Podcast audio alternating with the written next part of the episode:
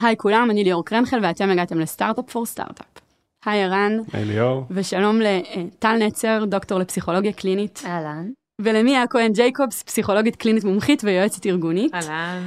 שאתן בעצם הפסיכולוגיות שמובילות את הקליניקה שאנחנו מפעילים כאן במאנדיי. נכון מאוד. נכון? אז היום בפרק אנחנו הולכים לדבר על למה בעצם החלטנו לפתוח קליניקה לייעוץ פסיכולוגי כאן במאנדיי. איך היא פוגשת את הנושא הזה שנקרא חוסן, ואיך אנחנו משתמשים בה כדי לחזק גם את העובדים שלנו כאינדיבידואלים, אבל גם את עצמנו כחברה. נשמע לכם הפרק הנכון? הגענו למקום הנכון. יש. ואם אתם שואלים את עצמכם מה למקום עבודה ולקליניקה טיפולית, אז על זה בדיוק נדבר היום. נכון ערן? כן. זה הכובע שלך בפרק. כן, כן, תן את הפרספקטיבה שלי על הסיפור הזה. אז נתחיל. Startup for startup for startup.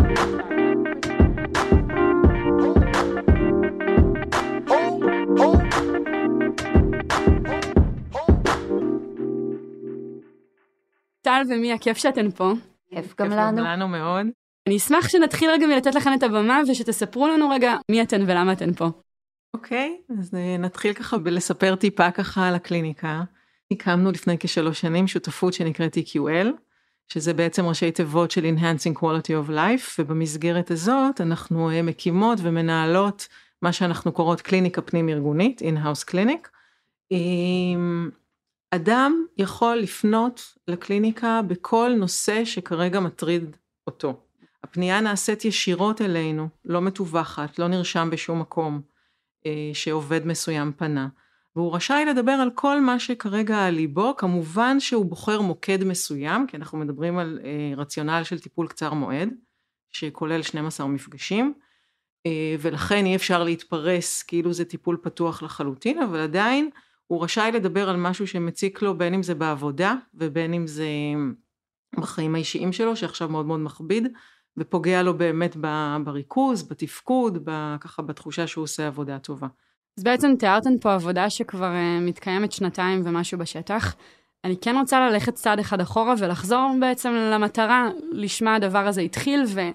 ערן תכף תספר מהזווית שלך, אבל כן. כן מהמקום שלכם, מה בעצם, למה אתן כאן? למה התבקשתן לבוא? מה מטרת הקליניקה, מטרת העל שהוגדרה בתחילת הפרויקט? אז מטרת העל היא לשמר, לעזור, לשמר את החוסן ואת ה-well-being של העובדים בחברה. עכשיו זה משהו נורא גדול, מה זה חוסן בעצם? חוסן זה היכולת של אנשים, של צוותים, של אה, אה, ארגונים, להתמודד באופן גמיש עם קשיים, עם לחצים, עם מעברים, עם שינויים. זה היכולת שלהם להתאושש מחוויות רגשיות שליליות והיכולת לצמוח מאתגרים במקום להישבר מהם או להישחק מהם. המחקר מראה שיש קשר מאוד ברור בין חוסן לבין תחושת well-being וצריך להגיד שיש אינסוף מחקרים היום על הנושא הזה של חוסן ו-well-being, הרבה פסיכולוגיה חיובית סביב הדבר הזה, ויש גם הרבה שיח ארגוני. מנסים להבין מה משמר חוסן של עובדים, מה משמר את היכולת שלהם להתמיד במקומות עבודה, לשמר מוטיבציה, לא להישחק מכל הלחצים. יש הרבה מאוד uh, מידע על הדבר הזה ושיח, ואנחנו אמרנו, אנחנו ננסה לעשות סדר בתוך ים הנתונים, וגם להעביר את הדבר הזה שנקרא חוסן למשהו פרקטי. ובנינו איזשהו רעיון מסדר, איזשהו מודל חוסן אינטגרטיבי, שיש לו שלושה רכיבים. רכיב אחד זה תחושה של שייכות. כמה הבן אדם מרגיש שהוא שייך לקבוצת האנשים שסביבו, לצוות שלו, לחברה בכלל. רכיב שני וחשוב זה תחושה של משמעות. משמעות גם במובן הרחב שלה, של כמה אני מזדהה עם ערכי החברה ועם מה שהיא עושה, אבל גם במובן היותר אישי. כמה אני רלוונטי, כמה אני תורם, כמה רואים את התרומה שלי, כמה מפתחים אותי בזכות זה. והרכיב השלישי והוא חשוב לא פחות זה תחושת שליטה. ואנחנו לא מתכוונות לכמה אני שולט באחרים כמובן, אלא יותר תחושת שליטה במובן של אוטונומיה ובמובן של ניהול עצמי ובמובן של יכולת השפעה על הדברים שחשובים לי באמת ובמובן של הוויסות העצמי והיכולת שלי להתמודד עם האתגרים. במובן הזה אנחנו מדברים על שליטה והמחקר אומר ששלושת הרכיבים האלה, תחושת שייכות, תחושת משמעות, תחושת שליטה, הם רכיבים קריטיים לחוסן ול-well-being ושם אנחנו צריכים להשקיע. אני אשמח להוסיף שמה שהמחקרים מראים גם זה שיש קשר ישיר בין רמות גבוהות של well-being וחוסן לבין הרבה מאוד פרמטרים של השורה התחתונה בארגונים. אנשים אה, שמרגישים טוב עם עצמם, הרבה יותר עמידים להתמודד עם קשיים ו- ואתגרים, להכיל תקופות קשות, ואנחנו מוצאים גם שהם אנשים יצירתיים יותר, פרודוקטיביים יותר, הם, הם אנשי צוות טובים יותר, הם הרבה יותר גמישים ופתוחים לדעות של אחרים. ומעבר לזה הם, הם גם בריאים יותר, יש פחות היעדרויות, פחות עזיבות, פחות המון אה, תופעות של שחיקה שאנחנו מוצאים. אז לגמרי יש כאן תרומה גם ברמה האישית וגם ברמה הרחבה יותר.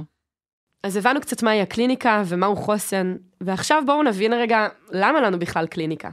ערן, no offense, אבל... לא לא, עוד לא אמרתי, כן, אבל...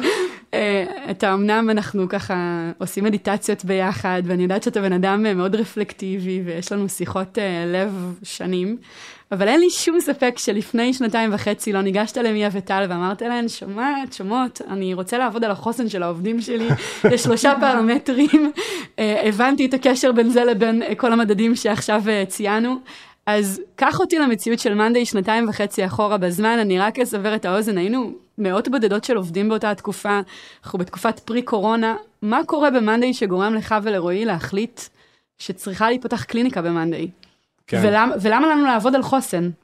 אז בעצם התקופה הזאת היא לא התאפיינה באיזשהו אירוע מיוחד, כן? אני חושב שלאורך זמן, ככל שהחברה גדלה, אחד הדברים שברורים לנו מההתחלה, שבעצם המשאב הכי יקר שלנו, וכולם אומרים את זה, זה אנשים בחברה. בעצם הפרודוקטיביות של החברה, היכולת שלה לרוץ קדימה, תלויה מאוד באנשים שעובדים פה. אמ, ואני חושב שככל שהחברה גדלה, אז אה, זה בעצם יש פה אתגר גם אישי וגם קבוצתי בעצם, איך מניעים אנשים ואיך מתמודדים עם אתגרים שהם חווים ביום יום.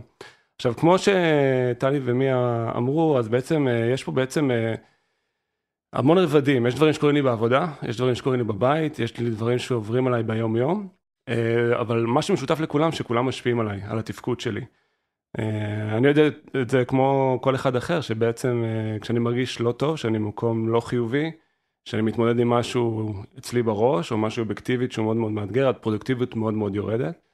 ולפעמים פשוט לדבר על זה או לקבל פרספקטיבה אחרת יכולה לעשות שינוי של 180 מעלות ולאפשר לי גם להתגבר על זה, גם להתמודד וגם לרוץ קדימה. אז בעצם אה, ככל שהחברה גדלה הרגשנו שיש כל מיני אתגרים כאלה, גם שאנשים עוברים ברמה האישית וגם אה, אתגרים שקורים לנו ברמה של החברה. אפילו לי ברמה האישית וגם אה, לי במערכת יחסים עם רועי היו כל מיני אתגרים לאורך הדרך שהיינו צריכים להתמודד איתם. ומתוך המקום הזה אמרנו כמו כל דבר בוא נעשה פיילוט, בוא ננסה. בוא נראה מה הדבר הזה בעצם ישפיע גם על אנשים שינסו את השירות. וכן אה, ניסינו להבין מה ה framework, כי זה לא פשוט לקחת מישהו ולזרוק אותו לתוך אה, טיפול פסיכולוגי, אה, גנרי כזה, אלא ניסינו לעשות משהו שמאוד מאוד מחובר לחברה. ואחד הדברים שמאוד עבדו לנו טוב, אני חושב, זה שניסינו לעשות משהו שהוא מחובר לערכי החברה ומחובר ל-DNA שלה.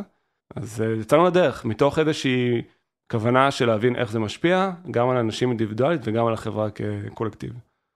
ואני יכול להגיד שבהיבט של הלגיטימציה של העניין, אז אנחנו כמובן, אה, אחד הדברים שהיו הכי חשובים לנו, שזה לא יעבור דרך המנהל סלאש HR, שתרגיש שהחברה היא צד לעניין, אלא אנחנו בעצם נותנים את התקשורת הישירה בלתי אמצעית מול הקליניקה.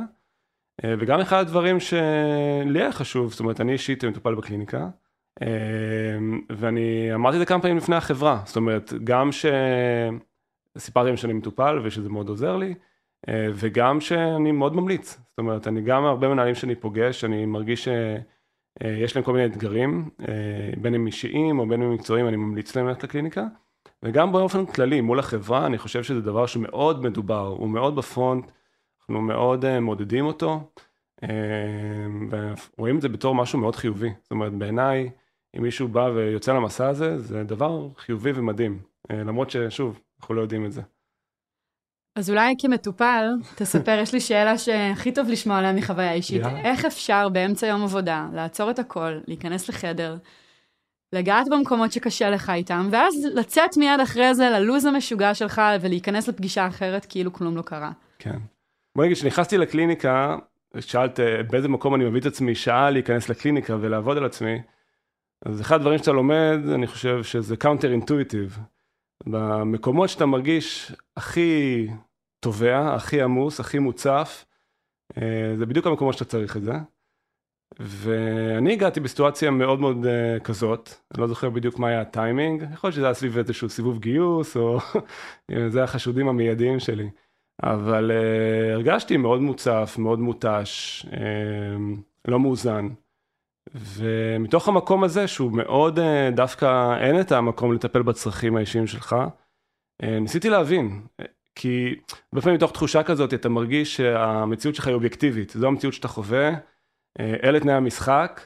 אין רק, אפשרויות אחרות. אין אפשרויות אחרות, אני צריך להוריד את הראש ולתת לזה אה, לעבור, ואחד הדברים שעבדתי עליהם אה, מאוד באינטנסיביות זה איך אה, לתת פרשנות אחרת לדברים, איך למצוא את המקום, אה, איך לאזן את עצמי, ולהבין שדווקא בצורה פרואקטיבית אני יכול לשנות את המציאות ולייצר לעצמי מציאות שאני גיליתי בדיעבד שהופכת אותי ליותר טוב, וזה הקאץ' פה, כי הרבה פעמים אתה נמצא באיזושהי סיטואציה שאתה מרגיש שזה על חשבון משהו, הרבה פעמים אתה מקריב את עצמך לטובת משהו, ואני גיליתי שזה הופך אותי ליותר טוב, למנהל יותר טוב, אה, לקולגה יותר טוב, כי בעצם כשאתה נמצא במקום יותר טוב, אתה יותר זמין, אנשים שרואים אותך, אם רואים אותך שאתה גמור, מותש, מוטרד, שולח מסר לא טוב, בטח בתור מנהל אה, בחברה. ואני חושב שזה דברים שהבנתי לאורך זמן, אה, להכיר יותר טוב את עצמי ולהבין איך להתמודד, וקיבלתי המון המון כלים. אולי זו נקודה חשובה, שאחד הדברים שהיו מאוד חשובים לנו בקליניקה, זה שאנשים יצאו עם כלים פרקטיים להתמודדות ביום-יום. אה, כי בסוף אה, אתה רוצה לראות איזשהו פידבק, שאתה משנה את ההתנהגות וממש משתפר. אז אולי תספרו, טל ומיה, איך באמת נותנים כלים פרקטיים בתוך setup כזה? אז בקליניקה אנחנו מקנים כלים גם אישיים וגם ניהוליים, כלים מאוד ישימים, מאוד פרקטיים, אה, שמבוססים על שלושת רכיבי החוסן, משמעות, שייכות ושליטה. למשל הנושא של העמקת היכרות אישית עם חברי הצוות, החיבור, יש תרגיל שאנחנו מאוד אוהבות של take five, של לקחת חמש דקות פעם ביום לייצר ככה איזה שיחה קצת יותר אישית עם אחד העובדים, אה, ליצור מרחב רגשי שאפשר לשתף בו בקשיים, להודות בטעויות, אה, ההתייחסות לטעויות במרחב הזה היא מותאמת. כל זה מאוד מאוד עוזר ככה לתחושת הביטחון ולחיזוק תחושת השייכות. אה, בהיבט של המשמעות נורא חשוב לטובת הגברת הרלוונטיות זה שהצוות יכיר את התמונה הרחבה, לחבר אותו לתמונה הרחבה ולתרומה הספציפית של כל אחד בתוכו. חשוב אה, לבטא את הערכה בצורה מפורטת, אה, בצורה פומבית, לחגוג כמו שדיברנו הצלחות, כמובן לבנות תוכניות התפתחות אישית, כל אלו מאוד מאוד תורמים לחיזוק תחושת המשמעות ובהיבט של השליטה כמה שאפשר להגביר את הגמישות, לאפשר באמת ניהול עצמי תוך העברת סמכויות מותאמת, תיאום ציפיות, יש דרכים לעשות את זה אה, אבל מאוד מאוד חשוב במקומות שאפשר לאפשר את הניהול העצמי הזה, לשתף בדיונים, לשתף בקבלת החלטות, לתת יכולת להשפיע על המקומות האלה וכמובן לעזור בהקפדה על הגבולות בין זמן בית לזמן עבודה. מי אבל אם אני ככה מאזינה צינית שמקשיבה לך עכשיו, אז אני אומרת יופי, אז מאנדיי, אנחנו במאנדיי שוחקים עובדים, ואז נותנים להם קליניקה כדי שבקליניקה הם יוכלו לדבר על זה שאין להם חוויה של שליטה. ו... איך אנחנו פותרים את הדבר הזה? זאת אומרת, איך את אה, עונה לאותה מאזינה צינית עכשיו? לאותה מאזינה צינית. לא, אז אני אגיד שבעצם זה שיש את המודעות הזאת, יש הרבה מאוד כלים שמנהלים משתמשים בהם ביום יום כדי לחזק את תחושת השליטה ולאו דווקא לשלוח את העובד לקליניקה כדי שהפסיכולוג יטפל בו. עוד ברגע שהמנהל מבין את הכוח שיש לו בדבר הזה, ברגע שהמנהל מבין שכשהוא אה, אה, שולח וואטסאפים בתשע בערב והעובד לא מרגיש שיש לו יכולת לא לענות על הדבר הזה, והוא מפסיק לעשות את זה, אז הנה הוא כבר מחזק את החוסן של העובד. אה, זה אכן אתגר, הנושא של שליטה בכלל בהייטק ופה במאנדיי זה אתגר, ומצד שני יש הרבה מאוד קשב למקום הזה וניסיון לחזק. נראה איך אנחנו נמנעים ממצב שבו האחריות עוברת לפסיכולוגים, כל האחריות על רווחת העובד. כן, אני לא, אני לא, לא תופס את זה בצורה כזאת, זאת אומרת, אה, תחושת האחריות האישית שלי, בוא נגיד, ושל רועי ושאר הנהלה פה היא מאוד כבדה, אני לא מרגיש שעשינו לזה outsource. אם כבר ההפך, אני חושב שאנשים שעוברים בקליניקה הם הרבה יותר תקשורתיים, הרבה יותר יודעים להביע, להביע את הצרכים שלהם, זה רק יותר מחייב אה, את המנהלים פה להיות יותר קשובים, יותר מודעים. אז אם כבר אני חושב שזה מעצים את האחריות שיש לכל אחד מהמנהלים פה, ואנחנו נותנים פשוט לאנשים כלים לתקשר בצורה יותר טובה ולהביע את הצרכים והרצונות שלהם, אז בעיניי זה פשוט אה, מאוד מחזק את החברה ואת החוסן שלה. אני כן רוצה להתעכב על המקום שבו עובדים מרגישים שזה באמת בטוח. כי זה לא מובן מאליו, בסדר? ו-300 איש מתוך אלף, איך הופכים את זה לאלף, ואיך הופכים את זה באמת לשיחות מסדרון. איך אתן הופכות את המרחב הזה באמת למרחב בטוח? מה אפשר לעשות כדי שזה יקרה? שאלה מצוינת וזו שאלה שהתמודדנו איתה פה מ-day one. צריך להגיד שקיבלנו המון עזרה מהחברה במובן הזה. אה, יש לנו מרחב שלנו בתוך אה, אה, Monday. אה, באמת מרחב דיסקרטי, הוא סגור לטובת הקליניקה, אנשים יכולים להיכנס ולצאת בלי שיראו אותם. אה, ויש שיח אה, מאוד ברור מול הפונים שאנחנו מדגישים שהקליניקה מתנהלת לפי כל כללי האתיקה המקצועית ובכלל זה זה שמירה על החיסיון ועל הדיסקרטיות. אנחנו מאוד מאוד מדגישים את הדבר הזה, אנחנו מאוד מחויבים לזה ואני חוזרת עוד פעם ואומרת, באמת ההתקשרות היא ישירות מולנו, וכל המידע הוא אצלנו לא מועבר לאף אחד. אה, זה ברמה שאפילו אנחנו לא יודעים מי מטופל. זאת אומרת, אני לא יודע אפילו מי מטופל, אה, בטח לא על מה, אה, אלא אם כן מישהו מנדב את המידע הזה. והדבר היחיד שאנחנו מקבלים כאינפוט בתור חברה, שוב, שאני ורועי בעצם מקבלים, זה איזשהו דוח כזה אחת לחודש, שמפרט כל מיני מגמות מאוד איי-לבל, מאוד גנרי. לדוגמה רשמים על המעבר למשרד החדש, אה, אתגרים סביב ההנפקה לצורך העניין, ומנסות לרכז כל מיני תובנות שחוזרות על עצמם, והרבה אנחנו לוקחים את זה ומנסים להבין איך אפשר להתייחס לדברים האלה. תן לי דוגמה. אני חושב שדוגמה אחת מאוד מאוד ספציפית הייתה איזושהי תחושה שהועברה לנו באמצעות הסקרים אה, והסיכומים שאנחנו מקבלים, שיש איזושהי נטייה אה, בחברה להתמקד, לא לחגוג הצלחות, אלא להתמקד דווקא בדברים שלא עובדים. אה, ודווקא יכלתי מאוד להתחבר לזה. כן, אתה מוכר לך. כן, אני חושב שזה קצת קשור לדין שלנו בתור מאנדי, אנחנו תמיד, אה, יש לנו איזושהי שאיפה למצוינות ולעשות יותר טוב, וזה הצד החיובי של העניין בוא נגיד.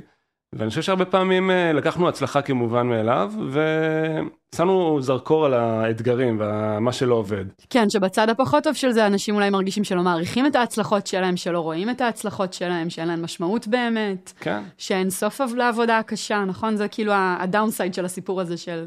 כן, כאילו ממש בהתחלה, זאת אומרת, זה הובא לתשומת ליבנו, גם שלי ושל רועי ושל שאר הנהלה, ועשינו ממש שינוי. זאת אומרת, אה, לקחנו איזשהו כלי, כלי פרקטי של... אה, ממש לפני שאנחנו צוללים לתוך האתגרים, כשזה לא, שזה לא דבר רע, כן? אבל לזכור לציין, אפילו בהתחלה, בוא נגיד, בכפייה, את הדברים החיוביים. וממש יישמנו את זה בתור כלים שימושיים, בתחילת ישיבת הנהלה לקחנו לנו זמן, אה, פשוט לציין את כל הדברים החיוביים שקורים, בישיבת חברה, לציין כל הדברים החיוביים שקרו. ווואלה, יש הרבה, ווואלה, אתה מרגיש, כשאתה מוציא את המילים האלה, למרות שהם אולי אה, מאוד ברור לך מה הם, וזה לא ברור, ויש גם תחושה מאוד משמעותית שאתה בא ומציג את זה לאנשים, גם ברמה האישית שלך וגם ברמת האנשים שמקשיבים. אני רוצה גם להגיד אבל שמעבר לאפקט, האפקט המדהים שיש באמת, אה, התחושה הטובה שיש כשמפרגנים וכשנותנים אה, ככה ספוט על הדברים הטובים, יש גם המון המון אינפורמציה בלהסתכל על הדברים הטובים. הלמידה של איך אנחנו משתפרים היא לא רק מלתחקר מה לא עובד טוב. אלא יש המון ללמוד ממה עובד טוב, ולמה זה עבד טוב, ואיך נשכפל את זה שזה ימשיך לעבוד טוב. אז יש כאן באמת הרבה מאוד תועלות במיקוד הזה, במה עושה טוב. זה גם מעצים את כל מי שמעורב, זה גם באמת מכניס ככה איזה אנרגיה טובה, זה נותן תחושה שבאמת רואים, רואים אותי ורואים את מה שאני עושה, ולא רק את מה שאני לא טוב בו, ומעבר לזה יש גם באמת המון המון למידה שם. מי הצוות שלי צוחק שהיועצת הארגונית שבי יוצאת כשאני אומרת חקר מוקיר בחדר. זה נכון. אבל מי שלא מכיר ורוצה ללמוד יותר על האזור הזה של איך מתחקרים הצלחות, ולא רק איך מתחקרים אה, כישלונות, אז זה נכון. ממש עולם שנקרא חקר מוקיר. לגמרי. צריך גם לחגוג את ההצלחות וגם ללמוד מהם. איך אנחנו יודעים שזה עובד? איך אנחנו מודדים את עצמנו כאן? כן, קודם כל, יש כמה לבלים של אה, מדידה. קודם כל אנחנו ממשווים כל סדרה כזאת ואנחנו רואים באמת אה, איך אנשים מרגישים בסוף התהליך. זה, זאת מדידה פרטנית מסוג אחד. בנוסף, אה, אנחנו בעצם יכולים דרך הרשמים הארגוניים שאנחנו אוספים, לבדוק באמת ככה את התחושות של האנשים, את ה... את ה... האם יש שינוי במגמות של הדברים שצפים ושמטופלים ואיך ההנהלה רואה את הדבר הזה. ואנחנו גם אה, באמצעות סקרים פנימיים שאתם עושים, מקבלים ככה עוד אה, איזון חוזר בעצם לתהליכים שמשתנים, לתהליכי תקשורת שמשתנים, לשיחות משוב שנעשות אחרת. אה, לתחושה באמת שאנשים מצליחים לבטא את עצמם יותר בחופשיות. מעניין, מה שאת אומרת בעצם, זה שהמדידה היא לא רק בתוך אותו המטופל או מטופלת, אלא גם ביחסים שבין אנשים שונים בחברה. לגמרי. אם הבנתי את זה נכון. לגמרי, mm-hmm. זה משפיע על כל דפוסי התקשורת בין אנשים, יש לזה ממש אדוות כאלה. ואנשים באמת, הדיילי נראה אחרת, הוויקלי נראה אחרת הרבה פעמים, כשאתה יודע מה אתה צריך ורוצה, ואתה גם יודע לתקשר את זה באופן נכון למנהל שלך, ולא מחכה שהוא ינחש או יצפה מה אתה באמת צריך, וכנראה תתאכזב, כי הוא לא יקלוט נכון. אז באמת האדוות האלה הן מופיעות בהרבה מאוד מישורים בין אישיים. אני חושב שגם זה מייצר איזושהי תחושה בחברה שזה בסדר לדבר על דברים. אה, מעבר להכל, התחושה הזאת היא שזה בסדר לפתוח דברים, וזה בסדר להתמודד, להודות בחולשות, להתמודד עם אתגרים אישיים, זה משהו שמדובר פה. אז קשה לעשות אה, A-B testing של לפני או אחרי, כן, אבל אני ממש מרגיש שזה הפך להיות חלק מה-DNA של החברה, ודבר שאנחנו רואים בו משהו מאוד מאוד חיובי, כי בעיניי חברה כזאת מאפשרת לאנשים יותר להביא את עצמם לידי ביטוי, יותר להרגיש חופשיים ו- ולהיות מי שהם, ובעיניי אם אנחנו מצליחים לייצר את זה, זה משהו שפשוט גורם לנו לרוץ יותר מהר בתור חברה ולהפיק יותר מכל אחד ואחד, ושכל אחד ואחד יתפתח בצורה האופטימלית שלו. אחד הדברים שהתבררו לי לאורך הדרך זה שיש השפעה עצומה למבנה האישיות ולמטען שאנחנו מביאים איתו, המטען האישי של היזמים של החברה, של ההנהלה של החברה, של המנהלים בחברה, על ה-DNA של החברה. בסוף חברה מתעצבת באיזושהי צורה. אני חושב שהרבה מאוד מזה מושפע מהמנהלים שבה, מהרוח החיה. ואני בעיניי רואה איזושהי מחויבות להתמודד עם הדברים ולפתוח אותם, כי זה פשוט אתה מבין יותר טוב מה מניע אותך, למה אתה פועל כמו שאתה פועל, גורם לך לחשוב מחדש כל מיני דפוסי התנהגות שיש לך, אה, בתור אינדיבידואל, כי בסוף זה יש בזה באמת השפעה רוחבית. אז אני חושב שזה גם מסר שמעבר לזה שדיברנו שזה מאוד מאוד מקל על כל אחד ואחד מאיתנו, אני חושב שלמנהלים בכל הדרגים בחברה זה מאוד חשוב, אה, אם מתמודדים עם אתגרים כאלה, להתמודד איתם כי יש איזו השפעה רוחבית על אנשים שאתה עובד איתם, ובטח שאתה בעמדה בכירה על חלק ניכר מהארגון. ערן, אז אתה אומר שזה גורם לנו לרוץ מהר יותר בתור חברה, זה משהו שאנחנו מודדים אותו, אתה, זאת מטרה ששמנו לקליניקה, ללשפר את הפרודוקטיביות של העובדים? אז אה, לא, ממש לא. אה, לא יודע אם אנשים שמאזינים לנו ראו את התוכנית ביליאנס, אני חושב ששם יש איזושהי פסיכולוגית, אה, ונדי רוס, שאנשים נכנסים אליה, מקבלים מכת מוטיבציה, יוצאים מהחדר ו... מוכרים יותר. אז אה, אין דבר יותר רחוק מה... מהדבר הזה, בוא נגיד פה. אה, אין, אין יעדים לקליניקה, זאת אומרת, זה לא שהפעלנו את הקליניקה ואז בדקנו את הפרודוקטיביות, אני בכלל לא יודע איך למדוד את הדבר הזה, כי זה דברים שמאוד לונג טרם. ובעצם מבחינתנו המטרה הייתה לתת כלים לאנשים. אז אה, אולי אני אזכיר, כמו שאמרנו, אני לא יודע מי משתף בקליניקה. Uh, הפנייה לקליניקה מתבצעת על ידי האנשים, uh, ולא דרך איזשהו אמצעי של החברה. אז למעט איזשהו סיכום חודשי שאני יודע כמה מספר אנשים היו, אין לנו שום ידע מי היה שם, ואי אפשר למדוד את זה, ואין לך שום פידבק לדבר הזה. וגם זה לא המטרה. המטרה היא לא לקחת מישהו ולהפוך אותו ל-20% יותר טוב. זה לא עובד ככה במציאות. Uh, המטרה היא לתת לאנשים כלים, והכלים האלה אמורים לשרת אותם. Uh, אני מאמין שכן, בטווח הארוך, זה גורם לנו להיות יותר טובים למי שלוקח את הכלים האלה ומיישם אותם, אבל לא משהו שאפשר למדוד אותו, שבכלל זה המטרה. Uh, זה לא התחיל משם, uh, זה התחיל מתוך צורך רגשי ומקום שיאפשר לנו לאנשים אה, להתבטא ו- ולחלוק, וזה גם לא, לא, לא הגיע לשם בשום מקום. עוד שאלה שרציתי לשאול אה, נוגעת לעניין של ה scale, וגם מה שנקרא ככה בשפת מאנדיי compounding effect. זה לא נשמע כל כך scalable, כן?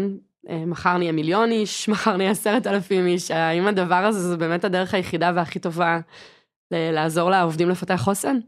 אמ, אין קיצורי דרך בתהליכים כאלה. אי אפשר להגיד, טוב, אז אני אפגש פעם, פעמיים, או אעשה איזה סדנה ענקית לכולם וסגרתי את הסיפור הזה. יש התערבויות שאנחנו עושות בצורה יותר צוותית, יותר קבוצתית. למשל, סביב אירועי משבר, הרבה פעמים אה, אפקטיבי לכנס את כל הצוות ובאמת לעשות שם איזושהי התערבות. אמ, אבל אה, בשביל להניע תהליך יותר עמוק ויותר משמעותי, אין מנוס מאיזושהי השקעה אישית של כל אחד.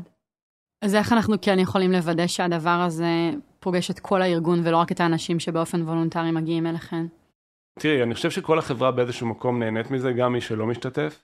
אה, אני לא יודע אם את זוכרת, אבל בתקופת הקורונה, שהיינו בשיא חוסר הוודאות, אני חושב, באזור מרץ-אפריל, שכולנו פתאום עברנו לעבודה מהבית, והיה כאוס מאוד גדול, ולא ידעו איך זה ישפיע, אה, כתבנו מכתב לחברה, ועשינו את זה בשיתוף עם הקליניקה. אה, כתבנו מכתב שמתאר מה המצב ומה החברה הולכת לעשות, ועברנו ממש לכל העקרונות של עקרונות החוסן. עברנו על משמעות, אז כתבנו מכתב מה המשמעות של לעבוד במאנדי בתקופה הזאת, ואיך אנחנו יכולים לעזור לצוותים ברחבי העולם, גם כשהם חוזרים לעבוד מהבית, אה, להמשיך לעבוד אה, בצורות הכלי שלנו, אז אה, עבדנו על המשמעות. הייתה תחושת שייכות, אנחנו ממש עברנו סעיף סעיף וניסינו לראות איך אנחנו יכולים לשדר ברודקאסט לכל החברה כדי לוודא שאנשים שומרים על החוסן שלהם לאורך התקופה הזאת. אני חושב שזה ממש הפך להיות כלי שמשרת אותנו בכל מיני צורות תקשורת בחברה, כי בסוף כשאנשים נמצאים באיזשהו ביטחון פסיכולוגי, ביטחון אישי, הם יכולים להפסיק להתעסק בזה ולהתפנות לעשות דברים שמקדמים את עצמם ואת החברה. כשאתה עסוק כל היום בלדאוג לצרכים הבסיסיים שלך, אתה פשוט הופך מאוד מאוד מהר ללא אפקטיבי. אז אני חושב שיש לנו איזושהי מחויבות בתור מנהלים פה, לספק את השכבה הזאת לכל מי שנמצא בחברה.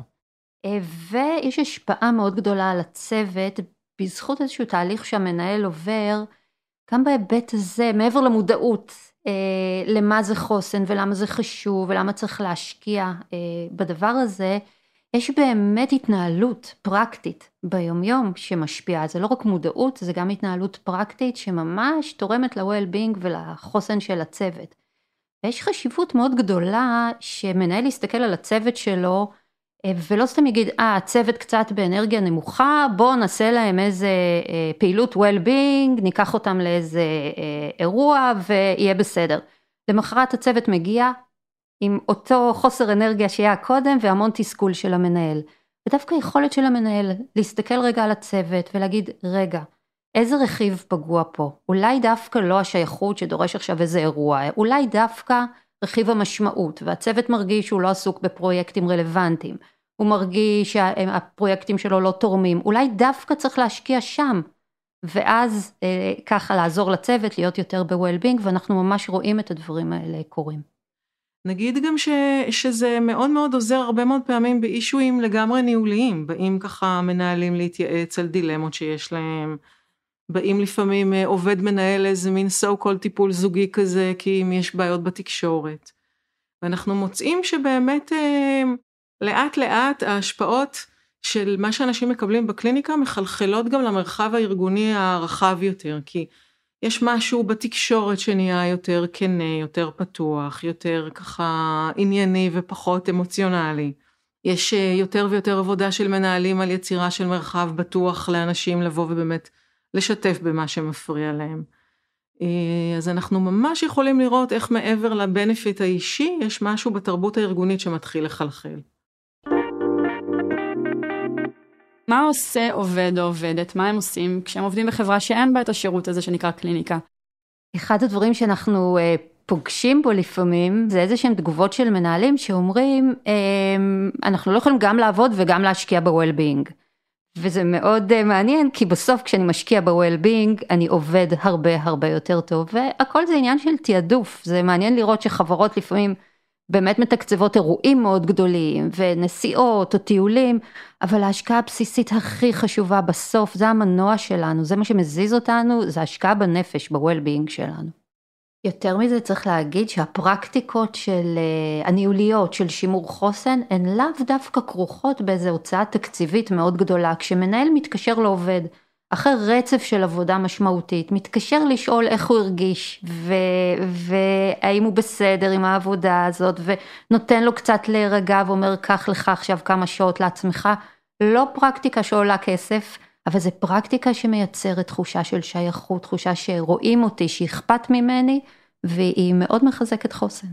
אני מאוד מסכים, אני חושב שבמיוחד בתחום כמו הייטק, ששוב עלות השכר כל כך גבוהה, הפרודוקטיביות של כל אדם כל כך משמעותית, ויש השקעה כל כך הרבה מסביב, זה אחד הדברים הכי בסיסיים בעיניי שחברה צריכה להשקיע בה. אני חושב שאנשים מבינים יותר ויותר את ה... כמה זה משמעותי המרכיב הזה, כמה הוא חשוב להתפתחות האישית של כל אחד וליכולת שלו להפיק מעצמו את המרב, ואני ממש רואה את זה הופך להיות סטנדרט בתעשייה קדימה. שוב, לעומת כל שאר הדברים שחברות מוציאות עליהם כסף סביב העובדים, זה נראה לי אחת ההשקעות הכי טריוויאליות עם ה-ROI הכי גבוה שאפשר לעשות בשביל העובדים. אז אולי באמת נסיים עם האמירה הזו, אה, ובעצם בחצי שעה האחרונה סיפרנו על הקליניקה לייעוץ פסיכולוגי שאנחנו מפעילים כאן ב-Monday, ועל הסיבות שהובילו אותנו להקים אותה. אם למישהו שמאזין כרגע יש שאלות, אתם יותר ממוזמנים לפנות אלינו גם בקהילה שלנו בפייסבוק וגם באתר.